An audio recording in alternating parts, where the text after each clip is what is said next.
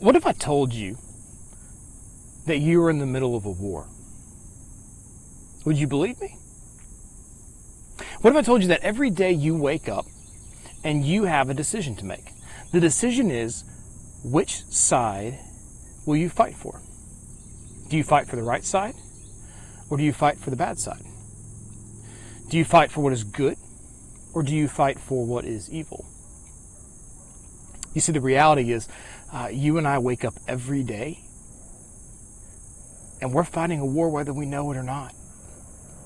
you see, we have to pick a side because in this war, there's no such thing as Switzerland, right? There's no such thing as neutral territory.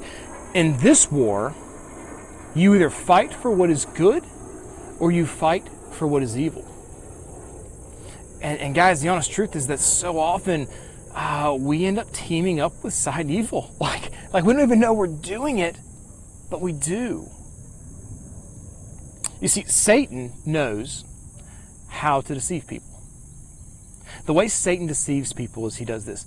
He takes a little bit of truth and then he just twists it just a little bit. He takes a little bit of truth and he makes it almost indistinguishable from a lie. Do you remember in the Garden of Eden when Satan approaches Eve? Remember, he's, he's as the serpent, the form of the serpent. And he approaches Eve and he says, Hey, Eve, um, did God really say that you can't eat from any tree in this garden? Do you remember Eve's response? She said, No, uh, God said we could eat um, from lots of trees in the garden, but we can't eat from the tree in the middle of the garden, and we definitely can't even touch it. Satan's next question is, Well, look, if you touch it, are you really going to die?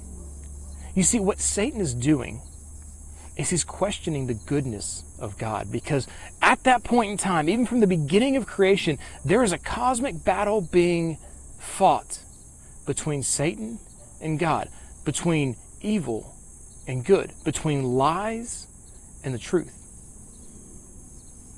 And Eve bought what Satan was selling. She bought the lie.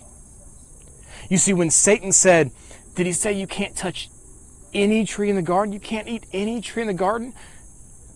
That's not true, and Eve knew that, but what did she do? She took that, and it sounded so close to being true that it became so easy to add a little something to it.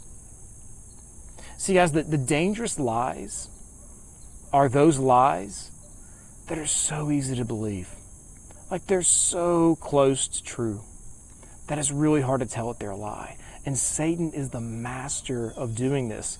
Uh, you know, I like to tell people that um, you know the Bible is is a uh, you know it's kind of a it's kind of a playbook, right? Uh, maybe, maybe a better description of it is more of like a battle plan. Right, so you have this Word of God, and and you have this plan for how we as Christians are to fight the good fight, how we as Christians are to be on the right side of this battle. But the great thing about the Bible is it tells us the enemy's battle plan too. Right? It's one thing to go to go war. It's one thing to go fight and, and not know what the enemy is going to do.